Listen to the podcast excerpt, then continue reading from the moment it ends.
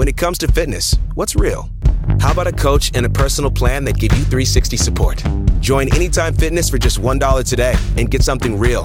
That's Anytime Fitness. That's real AF. Visit AnytimeFitness.com. Hello, island friends. Let me tell you about Tim Echols. Mr. Tim loves Georgia and helps keep our rates low. He knows everything about energy and has led by example. I hope you listen to his radio show called Energy Matters. Join me in supporting Tim. This episode of Energy Matters is sponsored by Arnall Golden and Gregory. Welcome to Energy Matters, a show about how you can save money on your utility bills, use technology wisely, and live a more sustainable lifestyle. Here's your host, veteran energy regulator and clean energy expert, Commissioner Tim Echols. Thank you, Scott Slade. It's always great to be saving money on that power bill using technology wisely and living a more sustainable life.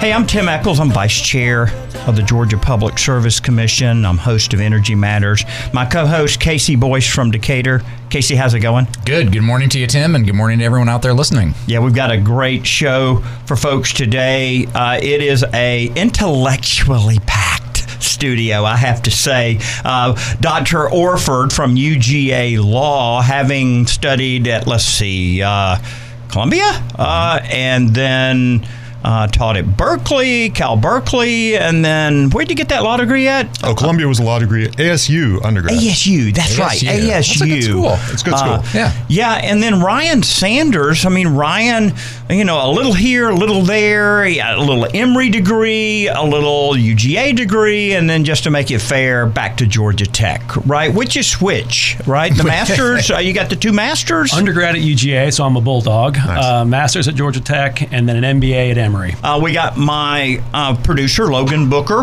uh, here, uh, and uh, Logan had spent time at UGA, graduated UGA Grady College, and KC Boyce uh, degree from uh, master's degree from Georgia State, right, That's KC? right, yep. Yeah, and undergrad. Where was that, KC? Colorado College, so Oh. out of the state, Yeah. just a little bit. Yeah, that's right. So anyway, you want to you want to get a continuing education degree today, folks. You've come to the right place and we're going to talk about what's going on out here in the energy world. And i want to start uh, with this concept uh, that we call the integrated resource plan. The public service commission is in the midst of this and we created this in 1991 for georgia. We didn't create the concept. But KC the irp or integrated resource planning that's been around for a while. Yeah, and the idea is really taking uh, a forward look at the needs of the energy system and being thoughtful about that planning so that it's not just kind of an ad hoc thing that, that develops. Not every state does it this way, um, but uh, given the state of the market in Georgia and the fact that you know the the big power company here, Georgia Power, is fully vertically integrated, and what that means is they own everything from the generation to the transmission to the distribution, uh, seems to make sense in this context. Yeah, Dr. Orford, you've had a chance to live in New York and Arizona and California. You've seen different approaches to energy planning. Are you a fan of the IRP process? I am a fan. I think this is uh, an opportunity, first of all, for a lot more public engagement and uh, participation in the discussions around what the future of energy looks like in from state to state. Uh, I think there's a real opportunity to get involved in the nitty gritty arguments over the models and projections that the utilities are using, particularly in a state like Georgia, where it's a vertically integrated utility, and otherwise we might not have that insight into what they're up to. And Ryan, you've been kind of uh, on the other side of the microphone there uh, as a quote intervener uh, in the IRP. So the plan's put forward by the utility, is poked at by our staff, uh, and the interveners uh, will provide expert testimony and commentary. What's it like to be an intervener in an IRP process? That's a great question. So we've intervened in now three IRPs.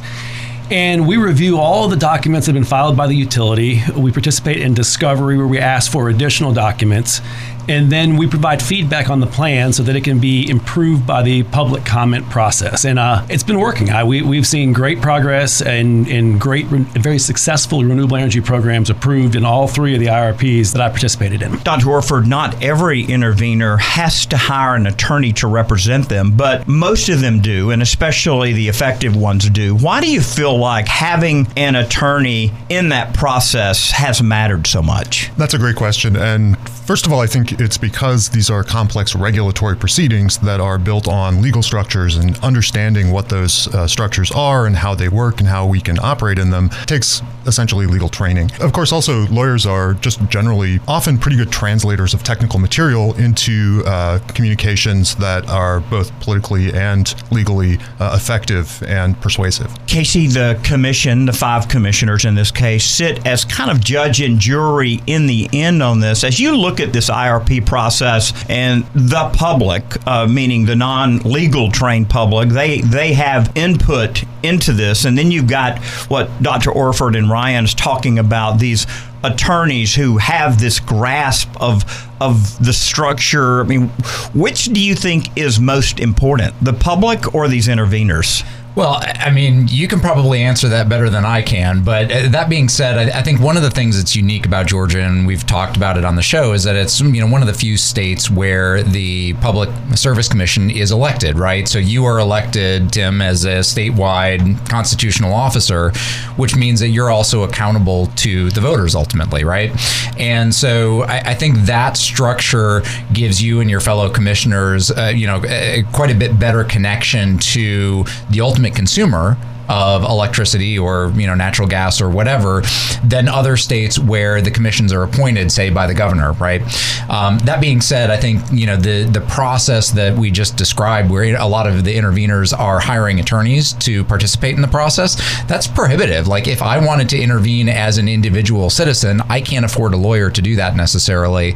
Um, so I, I think that that balance that we've got of you know the the formal intervention process that really is a highly technical thing but then also having elected commissioners where you hear from and are accountable to voters is good for kind of the, the greater good of this process. Ryan, I did a, a, a webinar for Apogee the other day. Uh, Joel and Susan Gilbert. It's a, a female owned business, uh, and they do research. We featured them on the show before, and the topic of this webinar was called Regulatory Horse Trading. We talked about some of the trading that goes on or negotiating that goes on, even looking at interveners as being a, a part of a negotiating party. How do you view that when you're in the room going through the process and then as we approach the end and these settlement talks begin? So, uh, to that, interveners are conduits of the public, and the, and the interveners are generally uh, trade associations or advocacy groups,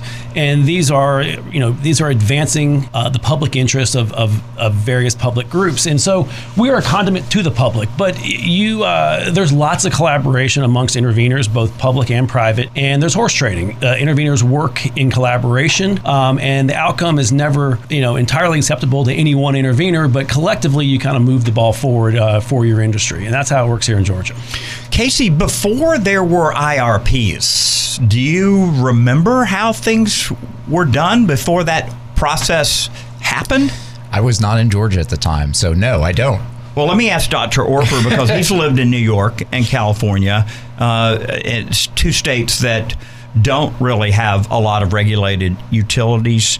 We got these markets. How, how did these markets evolve, uh, Dr. Orford? Boy, I am uh, on the spot now. Um, they, well, we started in a world of uh, essentially vertically integrated utilities who are operating under what we call the Utility Regulatory Compact and are procuring uh, for themselves uh, fuel and producing electricity and are in essentially a, a, relationship with their ratepayers that the public service commissions would oversee but would not necessarily get too involved with. As essentially in the 90s, this deregulatory process evolved and we started creating larger energy markets across the United States, uh, I think we also saw that we needed to have a little bit more insight into how those markets operated in order to avoid essentially market failures, uh, uh, harm to consumers particularly. And we see that we're still in that process today, where things have gone wrong recently and can go wrong. Um, and so it's been this it's been this policy process and uh, market driven process to some degree, all towards ultimately uh, hopefully both achieving policy goals and saving everyone uh, as much money as possible through the market. And I, I think just to, to kind of expand on that, and we've talked about some of these other kind of market uh, mechanisms on the show before, particularly Texas, um, but there are other ways that utilities do this planning. So in Texas, it's an energy only market where you know generators basically are compensated based on the energy that they produce, and so that's how new generation gets built. Is that energy gets expensive every once in a while, and so people say, hey, you know, I can make more money selling into the market than what it cost me to build. Um, you've got other parts of the country um, where you know they also have what's called a capacity market, which is I think a little bit more analogous to what what we do with the IRP here in Georgia, where there's sort of this look at what the reserves are, making sure that there's sufficient capacity for generation at any given point during the year. Um, but in those uh, other markets, there are actually payments for capacity, so it's not necessarily producing energy; it's just being being available to generate energy if you're needed. And so, you know, I think what, what we do here in Georgia is through this IRP process try to put in place some of the the market-based mechanisms that uh, or kind of an analog of the market-based mechanisms that happen elsewhere in the country. Yeah, if you're just tuning in, I've got uh, KC Boyce. That was his voice. Uh, my co-host from Decatur, Dr. Orford from the UGA Law School, and Ryan Sanders uh, from Beltline Solar. Uh, Ryan, I mean, if you look at other states and how solar's uh, faring around the country, do you wish that we had a deregulated market here in Georgia, or are you happy with the, the market that we have? No, I think what we have now in Georgia is working for Georgia. Um, I don't think I, I, can't envision another way of approaching the market that would be a better fit for our state. Uh, under the commission's leadership over the last eight years, we've embraced a competitive bid um, procurement policy that's been very successful and aligns with the virtues of our state. We have, we still have a red or purplish state, uh, and these are statewide elections. And so I think the competitive bid format fits our state well. When we come back, uh, I want us to talk more with the panel about the current energy landscape, what's happening with the Biden administration, the Russia crisis, how it's impacting it. I want to hear some predictions from our panel about what might happen in this IRP. Uh, I want us to talk about other states, what they're doing, and why. So stick around. I'm Tim Echols. You're listening to Energy Matters. Energy Matters would like to thank Gas South for its support of the show. Gas South has a no deposit policy and offers some of the lowest per therm rates in the state. Use the promo code MATTERS for a special deal. Gas South, the difference is good. Hey, Tim Echols here, host of Energy Matters. Solar's growing like crazy in Georgia, and I certainly say buyer beware. It's great to have companies like Creative Solar USA on the job. Russ, why do folks need to reach out to you? Tim, we're going on to our 14th year, and we have the best staff and most experienced installers in the state to get the job done right. You can find out more at creativesolarusa.com or call 770 485 7438. That's creativesolarusa.com. BMVW is the place in metro Atlanta to get your used hybrid, plug in hybrid, or fully electric car. They're located on the south side near the airport, but it is well worth the drive. Go online to look at their inventory at ev hybrid.com and set up a time to see the vehicle or even drive it for up to three days. I don't know of anywhere else in metro Atlanta that you can do that. That's ev hybrid.com, the best deal in town. ev hybrid.com, ev hybrid.com.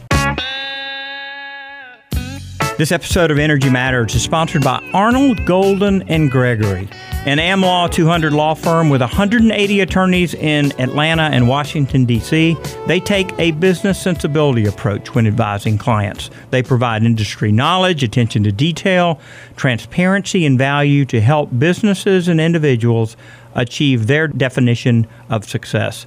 AGG subscribes to the belief not if, but how? We thank John Gornall and all the attorneys and staff at AGG for sponsoring our show. Hey, Tim Echols back on Energy Matters, a studio full of brains, except for me, of course. Uh, KC Boyce my co host, master's degree, Georgia State. KC, how's it going? Good. This is a good conversation. Looking forward to talking about what's going on in energy these days with our, our guests. Yeah, today. Dr. Adam Orford, UGA law professor, former Cal Berkeley Law School professor, ASU undergrad, Columbia Law. Welcome back, Dr. Orford. Thank you. Yeah, and he drives an electric car too. Absolutely, Chevy Bolt. Yeah.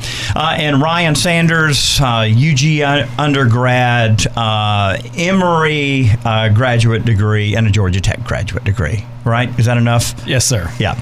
Uh, so, and me, just a little old triple dog uh, here in the studio. We've been we, we were talking in the first segment about this thing called the Integrated Resource Plan, and it's something that was created in 1991. And I, you know, KC had Vogtle one and two not gone over budget and had an imprudency ruling and some other things, I don't know that the utility would have been pushing for an IRP. But I think because they took a hit mm-hmm. uh, in the courts after units one and two were constructed, I think going forward, they really wanted to be guaranteed recovery. A little bit more certainty. A little yeah. more certainty.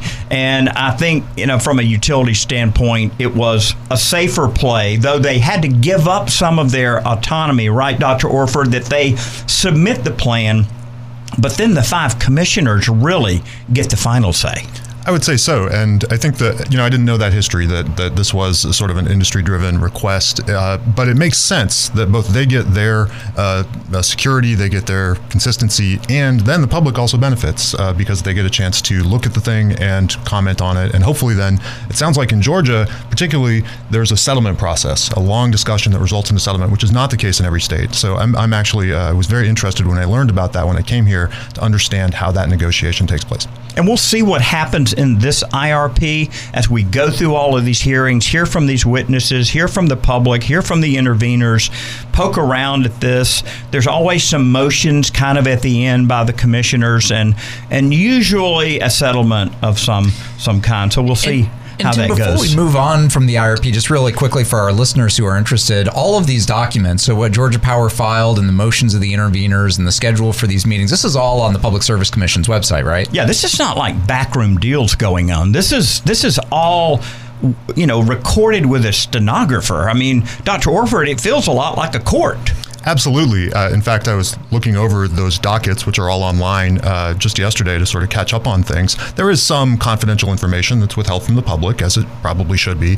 Um, but overall, you can get a pretty good sense for what the information is that the utilities are using to make their plans, and uh, particularly the models and the inputs to the models that ultimately are going to decide what the grid looks like, what the resources on the grid look like. And we can talk about those in public as we should.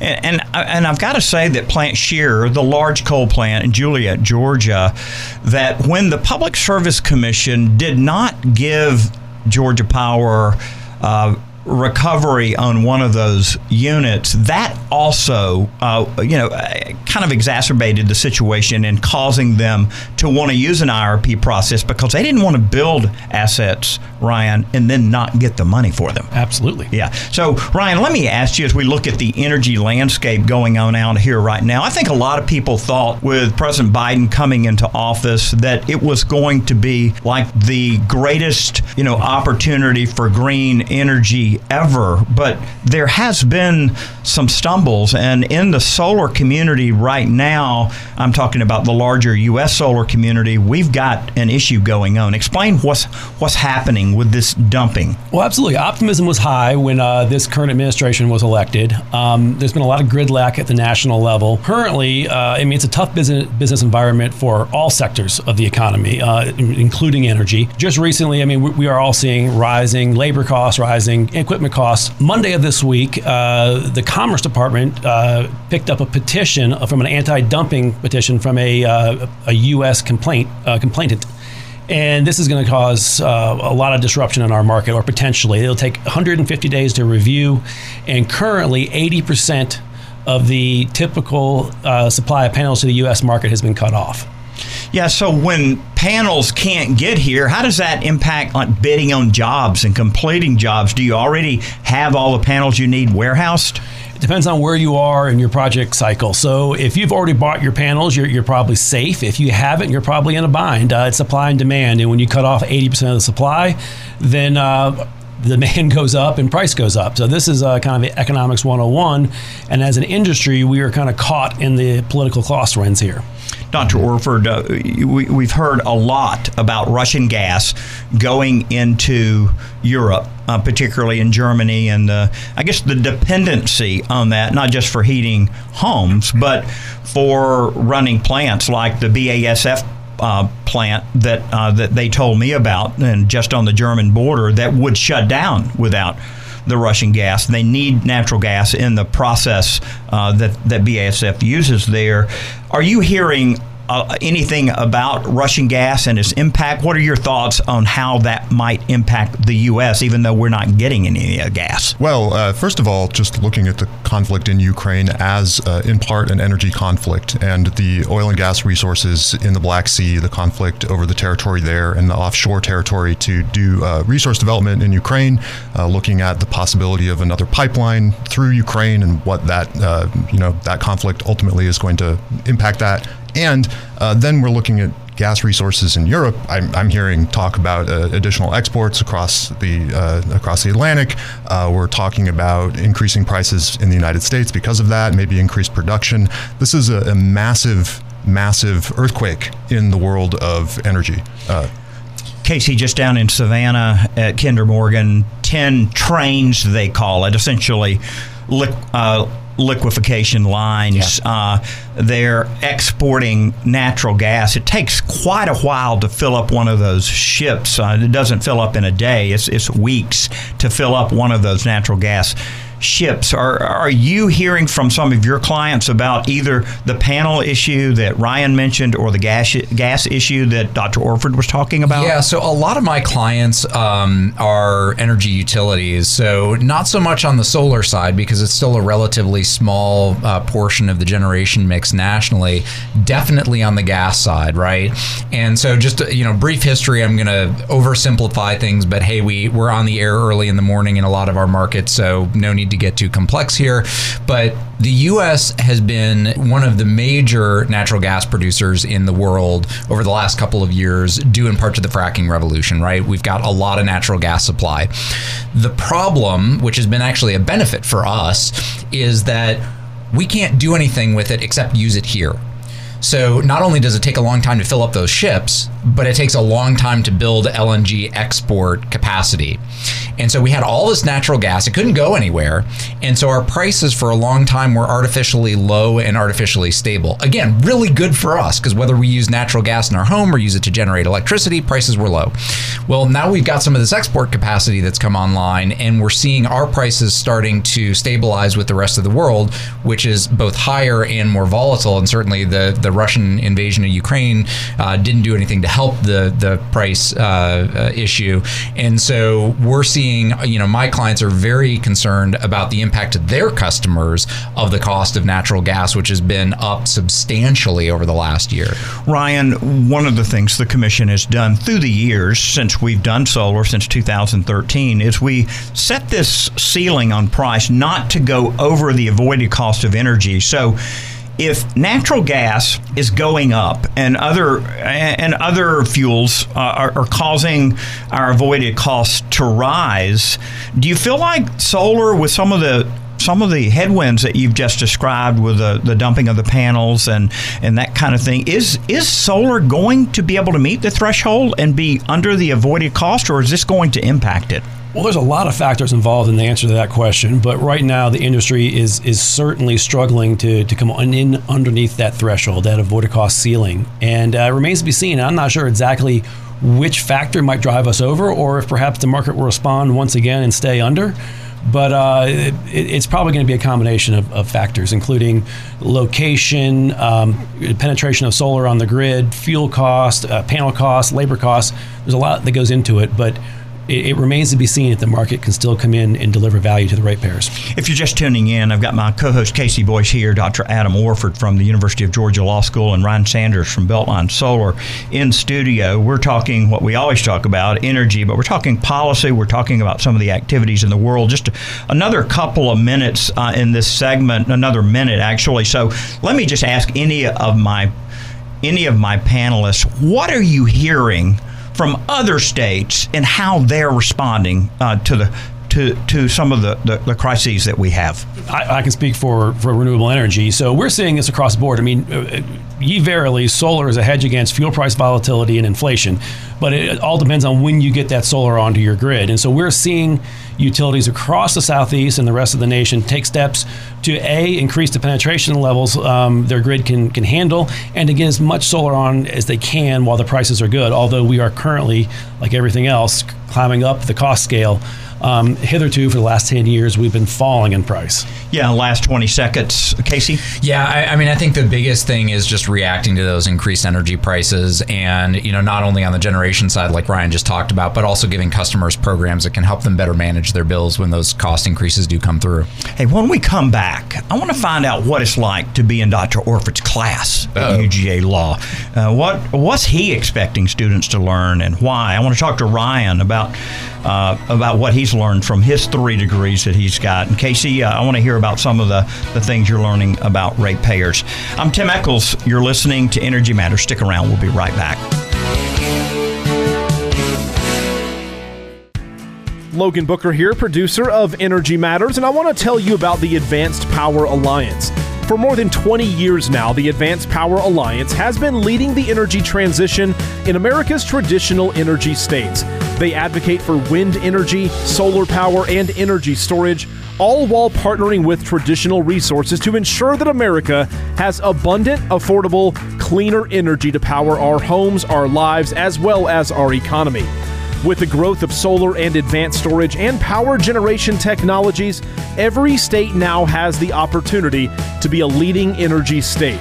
Advanced Power Alliance is proud to partner with the Georgia Large Scale Solar Association and work with the Public Service Commission, Georgia Power, and their customers as Georgia continues to be one of America's leading renewable energy states. You can learn more about the Advanced Power Alliance at poweralliance.org. That's poweralliance.org.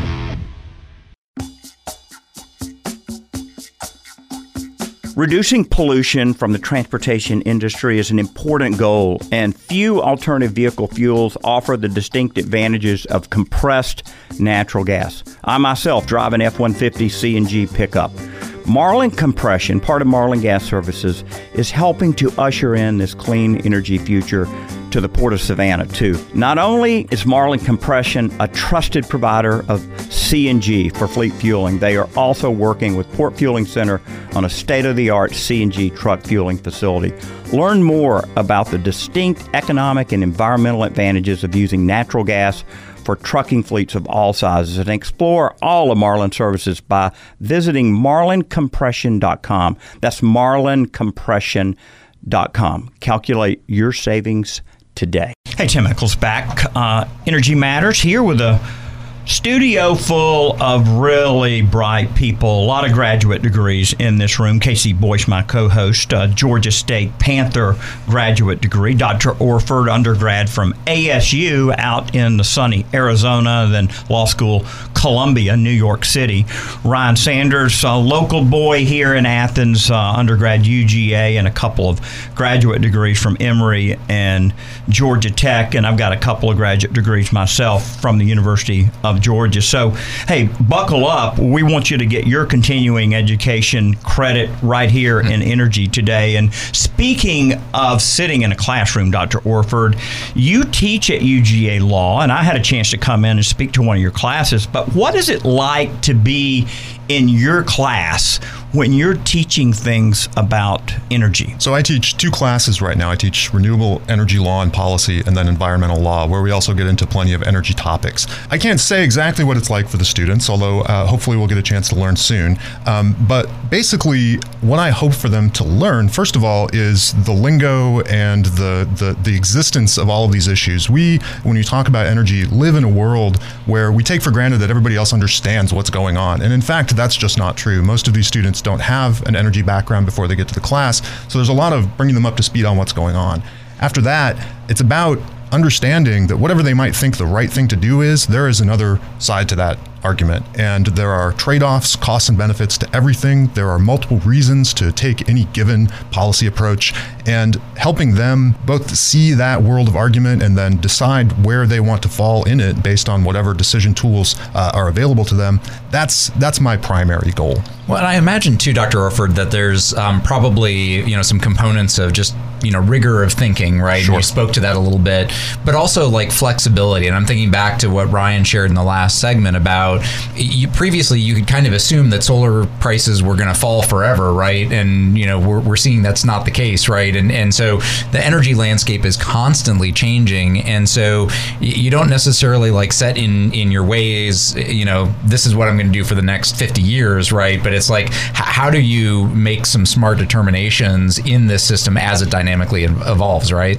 And what I would say is that one of the great things about particularly renewable energy is that it's a state level legal inquiry. And so there's always, the states are the laboratories of democracy. There's always an opportunity to look at multiple ways to do the same thing uh, under different circumstances. So I can take the California model, which by the way, it continues to change, and I can take the Georgia model, and I can take the New York model, and I can have students look at all three and then understand maybe how they got to different places, how they maybe are achieving the same results in different ways, and challenge them, whatever they think the right way is, to think about whether or not the other way would work as well. Ryan, I don't know if you remember taking a progress report home to your parent to, parents to sign, but you don't really do that in college. But you know, back in grade school or junior high, you did that. And COP26 in Glasgow this past year was kind of one of those moments. I'm told I wasn't invited to be a part of the U.S. delegation. Unfortunately, I'm in the wrong political party. From what I have been told by my British friends, by my German friends, and others is that COP26, as these countries went to this UN climate conference, which uh, is the kind of the conference after the Paris Accord. Everybody remembers the,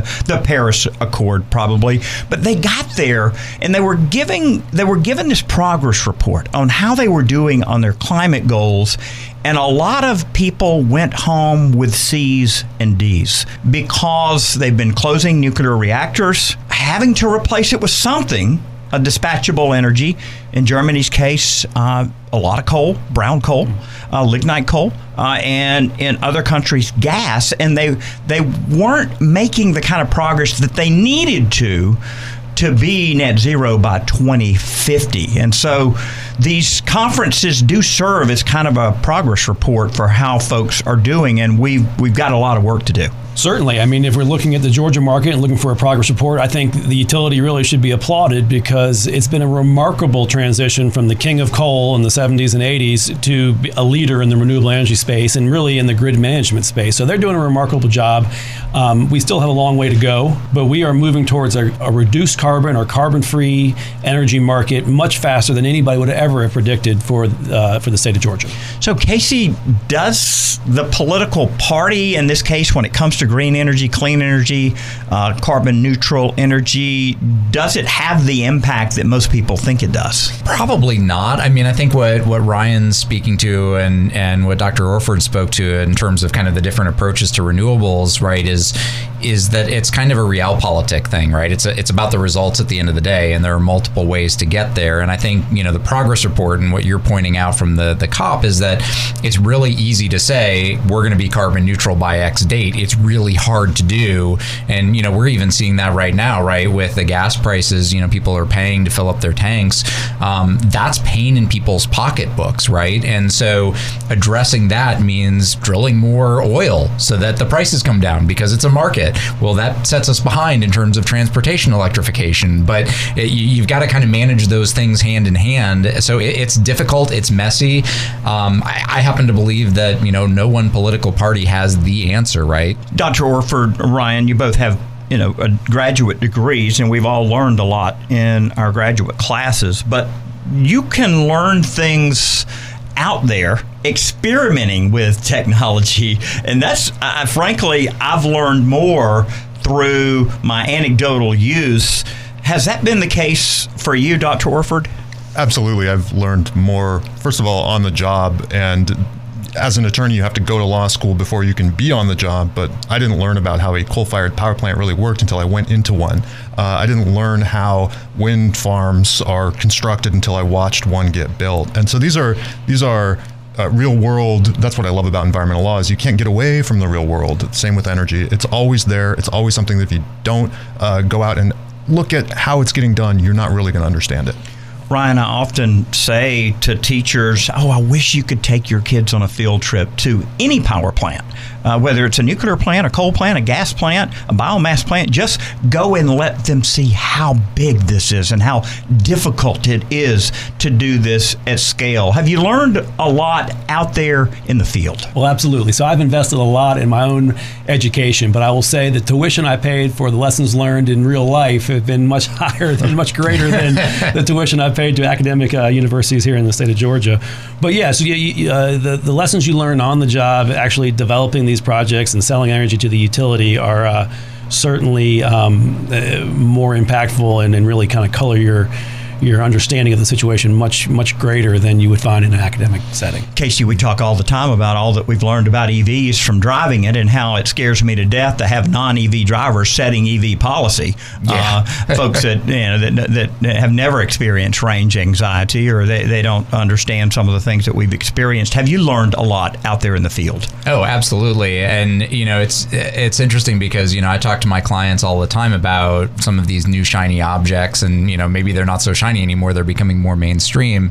And having had personal experience for now, I don't know, eight years as an EV driver, having solar panels on my roof, doing geothermal and energy efficiency, uh, efficient home, playing with some smart home technology, like all of this stuff is really helpful to have firsthand experience to say, what's it like as a customer? Dr. Orford, how do we get students coming through your classroom and other classrooms at the University of Georgia and other schools? How do we get them to have these type of anecdotal experiences so that they are smarter, uh, not only how they use energy but how they think about energy. Well first of all i think development of undergraduate courses in energy is really important. I think that in all of our curriculum focusing on literally providing imagery and providing opportunities to go on field trips so that they understand what exactly is happening um, rather than just reading uh, textual descriptions is very important so multimedia incorporation uh, and ultimately then you know there, there's uga extension there are opportunities for uh, students to get involved in going out to, for example, things like what you run, the Energy Roadshow, which I know has been very successful,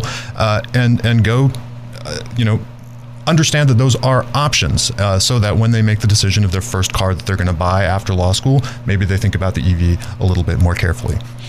If you're just joining us, that was Dr. Adam Orford. He's a professor at the University of Georgia Law School. KC Boyce, my co host, you hear him every week from Decatur, and Ryan Sanders here uh, from Beltline solar. Dr. Orford, you and I had a chance just in our last minute here to go out to Plant Vogtle, do our, do our own little field trip. Uh, and because you had not seen it, you just you had just come in here from California to start teaching. What did you leave that experience with that day? I walked away incredibly impressed with the technical prowess that I saw on display and the, frankly, 6,000 people that had jobs and were working on building that facility. Of course, I've read the regulatory reviews and I know of some of the financial troubles that the plant has had. And nonetheless, I was excited by the initiative and the daring of trying to build something like that in a, a, country that frankly has not committed enough political and financial resources to supporting that kind of energy development. Just in our last minute, Ryan, I, we recently heard on a show from uh, Southern Oak, a Mitchell County solar array, uh, the older gentleman who owned the land, who was just advocating for solar on our airwaves, uh, just how much he loved it. There's a lot to be learned at a solar site too, isn't it? Oh, absolutely. And I tell you, one of the most profound impacts of the solar program that have taken place here in Georgia is the impact on the local landowners. Um, it, if you can transition your farm from um, row cropping to a, to a solar lease. Um, it, allows your farm to expand and hedge against uh, you know the commodity pricing of your industry, and it's, it's really a win-win for the, the landowner, the county, and, and the project itself. Well, when we come back, one more segment with our experts. So stick around. I'm Tim Echols, listening to Energy Matters. Gas South believes in the difference we can all make, like the difference in putting people first and showing that you care. For us, our difference is saving people money with our best rates and no deposit, and the difference we make in our community by taking care of our friends and neighbors and giving back 5% of our profits to help children in need. Learn more about what makes us different at gassouth.com. Gas South. The difference is good. Tim Echols, host of Energy Matters, here with Jeff Pratt of Green Power EMC. Jeff, more and more EMCs are offering solar to their members, and you're seeing it grow like crazy across rural Georgia. Tim, you're right. Co ops in Georgia are doing a great job of deploying solar across the state. In fact, they're leaders in the country with respect to engaging customers and deploying large scale solar to benefit all their members. Hey, contact your EMC and ask them about their solar energy policy, or just Google Green Power EMC.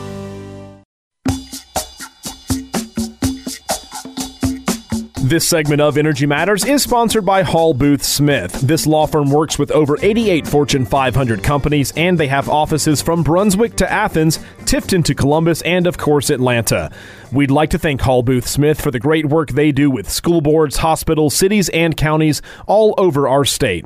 See more at hallboothsmith.com. Hey, Tim Echols back on Energy Matters. One more segment with our very brainy studio guest today, KC Boyce. You always hear him here from Decatur. KC, how's it going? Good. This is great conversation. Hope folks out there are learning uh, some uh, some things about energy from our great guests here today. KC, we're going to have to print up some continuing education certificates for for folks listening because Dr. Dr. Adam Orford is here from UGA Law and Ryan Sanders, um, a degree both from UGA Emory and Georgia Tech.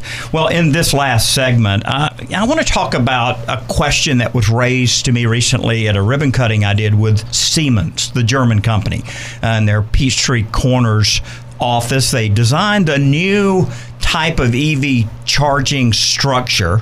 It looks like a big archway that will just uh, that will just keep going. You can keep adding pieces to it, like Legos. Kind of like a modular thing. A little modular yeah. thing, and they stood this up pretty quickly. They're very excited about rolling this out, particularly to companies like Amazon uh, and others who might be having Rivian vans or other electric vehicles and charging them, uh, you know, during the night. So let me ask you first, KC, and I want to ask our other guest this as well. Is the grid ready for electric vehicles? Yes and no. Um, so the yes, and again, this is very broad brush, but capacity factor of the grid, which means the percentage of the total capacity that's available that's used on average is about 50%, which means we can double our electricity use just with the infrastructure we have. Again, varies on a local basis. You might need more generation, you might need to upgrade a transformer, but in aggregate, we've got the energy available. The no is that it also depends on when those EVs are getting charged. So if those EVs are getting charged all at the same time, say when people are getting home from work and they're cranking the AC in the middle of the summer, then we got some problems. But if we can get those EVs charged during off-peak times overnight, and you know Georgia Power's got a great EV time of use rate that gives you a much much cheaper rate overnight, then we should be able to manage that. And and there are also companies that are working on dynamic management of EV charging that allow allows you to ramp up and down the charging so that you don't, you know, overextend a given, you know, uh, transformer or distribution line or things like that. Dr. Orford, I'm holding in my hand a Metro card from New York City. Do you brings, recognize this? Brings back a lot of memories, absolutely. Yeah. And when I was in New York recently, meeting with Siemens there, uh, their vice president in charge of charging infrastructure across the U.S., he told me that the analysis that he did for the transit authority regarding just their buses in the five boroughs would require the electricity of two of the nuclear units that New York recently closed. Indian Point And so what I- what I'm wondering is how can we be closing plants and talking about electric transportation in the same sentence? So, first of all, KC, what you said, not only do we we are sort of not ready for entirely for EV charging, but we have to think about renewables integration and autonomous vehicles and additional uh, storage and a vast range of new resources coming online. Uh, and trying to figure out how to fit all that together is complicated. Uh, shutting down nuclear power plants. Uh, yeah, the, if you're looking for carbon low, very low carbon electricity, that might not be the best path forward. Many people disagree about that. And to bring it back to our discussion of uh, the Georgia Power IRP, uh, my question when I read that primarily was where's the load growth from transportation? Because right now I saw about a 0.8% was their basic, uh, I know they have some scenarios, but their basic assumptions were pretty low load growth for the policy goal of electrifying, say, 25 to 45% of our fleet in the next 15, 20 years. So uh, I say as much clean energy as possible and as much electrification as possible. The grid can do it, and it's going to take a lot of work to get us there. Ryan, as you've put a lot of solar in South Georgia, and now we're hearing about issues with getting this energy back up north where, we need it, and maybe curtailing solar in South Georgia for future uh, development. I mean, you've learned a lot about the way the grid works uh, as you've you know uh, placed solar across our state. Do you think the grid is ready for EVs? Well, there's a lot of work to be done, and I think the market's mobilizing to achieve that work or finish that work. But you know, there's sometimes a disconnect between pol- policy outcomes and business needs, and I see that we see that across the country. We're more in alignment here in Georgia than we are in other places, and bringing it back to the IRP. When you see the inclusion of a huge amount of storage in this in this most recent IRP filing from Georgia Power, that's a step in getting the grid ready to handle the EV transition. Yeah, and I think that's a really good point, right? Because when you look at EVs, they're essentially mobile storage units, right? And so, you know, part of the the flexibility that they potentially can play is in soaking up some of that sun when it's overproducing versus other needs, or you know, cutting back on their charging when you know maybe you've got an afternoon storm that's you know reducing solar power uh, in, a, in a local area. You know, are do we have the technology today, like at scale, to do that? Not really, right? But you know, it's certainly possible, and there are folks that are working really hard on that and building that flexibility into EVs allows us not only to electrify our fleet, but also to manage a greater percentage of renewables on the grid. I mean, Dr. Orford, maybe this is the moment when you want a state with a regulated utility that uh, that can spend the money on the transmission and other upgrades that they need and get the recovery for it instead of having to fight uh, to get all of this or, or, wonder if they're going to be able to do this kind of thing? Well, I think that, like we said before, there are uh, different ways to go about getting the same result, and whether or not we have the vertically integrated uh, regulated utility in Georgia or differently organized utilities in other states, uh, they are all trying to accomplish that same goal. And we are all trying to figure out how to use our systems to both electrify as much as possible and reduce the carbon uh, impact of our electric generating resources.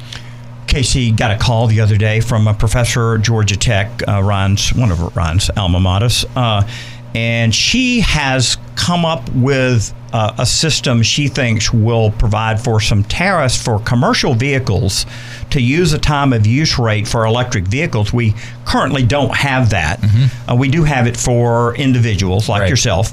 Um, what do you think about the idea of giving an Amazon an incentive to charge at 11 o'clock at night instead of at 6 o'clock? Well, I, I think there's some value to it, but I also think that there is a little bit of a risk because if they're responding purely off of those economic signals, then you have the risk that all of those Amazon delivery vans, assuming they're electric, are starting to charge at 11 o'clock or whatever. And that's going to cause a big spike on the grid. Um, in addition, when you get more people, so you have Amazon that's doing okay, you add in UPS, you add in FedEx, you know, eh, then all of a sudden, your load profile shifts and you've got that big spike at 11 p.m. when everyone's turning on, right? And we've seen that in California where they've actually had to shift the time of use windows because people changed their behaviors. It changed the load curve and the grid couldn't support that. So, you know, I think, again, I think there's value in providing some of those economic incentives, but I think if we're really looking at scaling it, we need to be thinking about flexibility more than kind of the blunt hammer of a time of use. Yeah, what are you all hearing about batter, battery chemistry? I, I know that, I mean, I wasn't a chemistry major. I don't know much about it, but I know, you know, my electric cars have lithium ion batteries in them, but I'm, you know, dealing with BYD Bus Company. They have the iron phosphate battery. I know the late Don Panoz was trying to do a lithium titanate battery in race cars. I mean, KC, there's a lot of choices out there. There are, and all of the different battery chemistries have different characteristics. So they might be more suitable for, you know, an EV, or they might be more suitable for, you know, home battery storage or grid scale storage. Um, and so there's a lot of experimentation that's happening out there. I mean, this is one of the things, by the way, that's really exciting about batteries is that unlike gasoline, it's not dependent on one source, right? So a lot of battery makers have said, you know, cobalt's problematic or nickel's problematic. We're going to reduce the amount of that in our batteries. They can do that and still have something that performs well. Well, I want to do a little lightning round with y'all uh, here at the end of this segment, the end of our show today. So it's just just a, a, quick a quick answer. If you don't know, you can just say I don't know or I haven't decided. But uh, the first question is, what is going to be most likely your next EV? It might be six months from now, or it might be six years from now. Uh, KC, what's going to be your next EV? Well, money no object. The uh, the Porsche Taycan Sport Turismo. It's their electric wagon, and that's a nice car. We had one out at uh, Road Atlanta last fall. Yeah, that was cool. Dr. Orford, you're in a Chevy Volt now. Chevy Bolt. Bolt. Yes, which just got a new battery uh, thanks nice. to a recall. Thank you, Chevy. Uh, but uh, I won't give any brand names, but it's going to have a DC fast charger in it. Uh, DC fast charger. All right. Uh, Ryan, how about you? So I'm currently driving a hybrid, and I've never driven a purely EV vehicle. Um, that said, um, I would likely be opting for some form of a Tesla because I think it's important to support American auto manufacturers. Mm-hmm. What about you, Tim?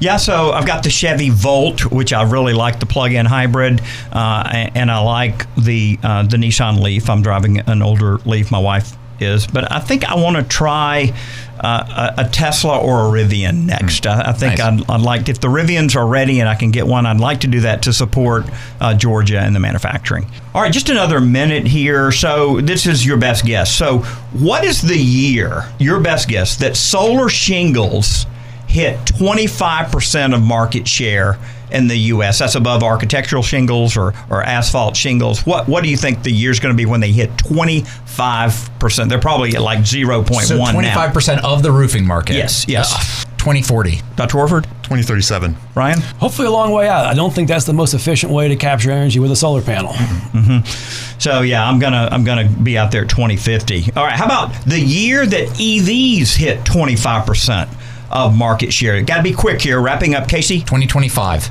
2027. 25. I'm going to say 2030. All right, well, y'all, this has been fantastic today uh, with these brainiacs in the studio.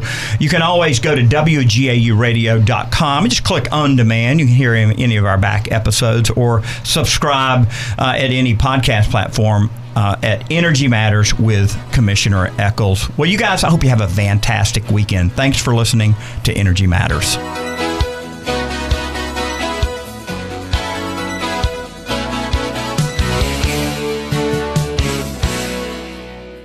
Tim Echols of Energy Matters here for Solar Sun World. No doubt you've seen solar panels popping up all over the state. If you want the precision of German engineering when it comes to solar, Solar Sun World is for you. Gerd and all the folks at Solar Sun World understand the complexities of solar and how to make it work for you. From tax credits to inverters to accelerated depreciation, they'll advise you on the best path forward. And Solar Sun World now offers power purchase agreements. Find them at solarsunworld.com. solarsunworld.com. Everyone has tough times in their life.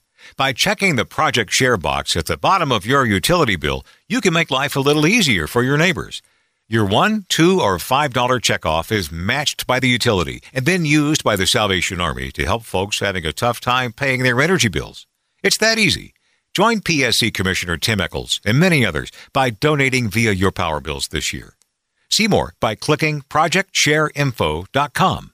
And thank you. Geico asks, How would you love a chance to save some money on insurance? Of course you would. And when it comes to great rates on insurance, Geico can help like with insurance for your car, truck, motorcycle, boat, and RV. Even help with homeowners or renters coverage. Plus, add an easy to use mobile app, available 24 hour roadside assistance, and more, and Geico is an easy choice. Switch today and see all the ways you could save. It's easy. Simply go to geico.com or contact your local agent today.